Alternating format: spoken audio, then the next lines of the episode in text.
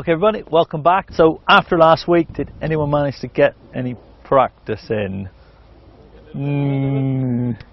Yeah, I'm not convinced, Okay, so this week we're going to, again, keep going with our ground strokes, so forehands and backhands, trying to develop them in a little bit further, but we're really going to put that into points play or games play by doing a lot of doubles.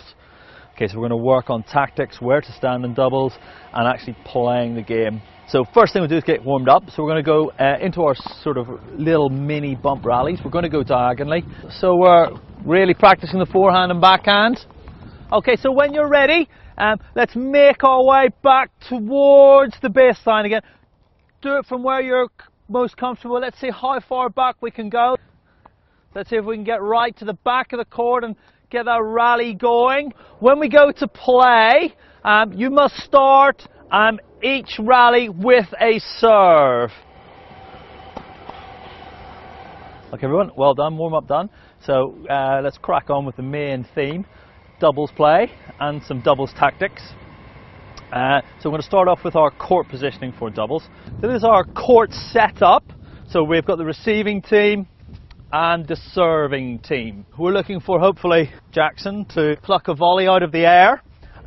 Anyone know what a volley is? So yeah, great. So when we hit the ball without a bounce, I'm going to serve again. So we would switch sides. The serving team switch sides. And the receiving team move backwards and forwards.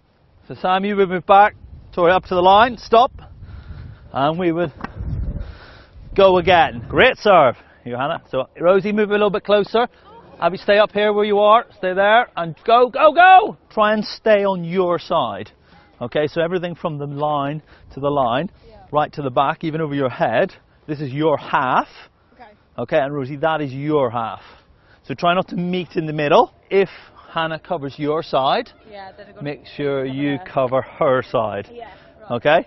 So if that had gone over, it would have been quite tricky because we had no one on this half of the court. Oh, it's a diddly one. Up you go, up you go. So then both come in and volley, both go in and so great effort to run all the way up here to play your shot.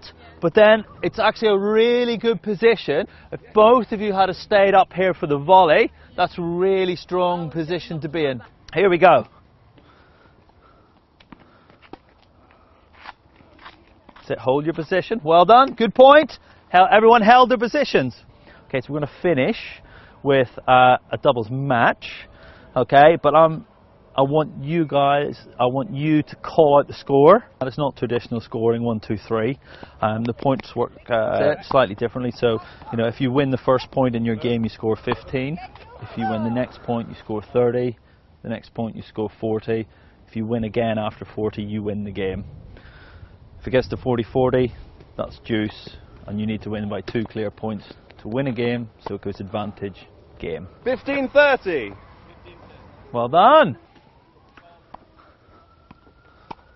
Whoa. So what's the score? What do we get for the first point? 15. Love. 15 love.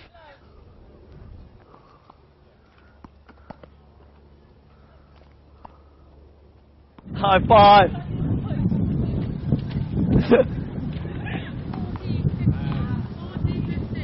Well done.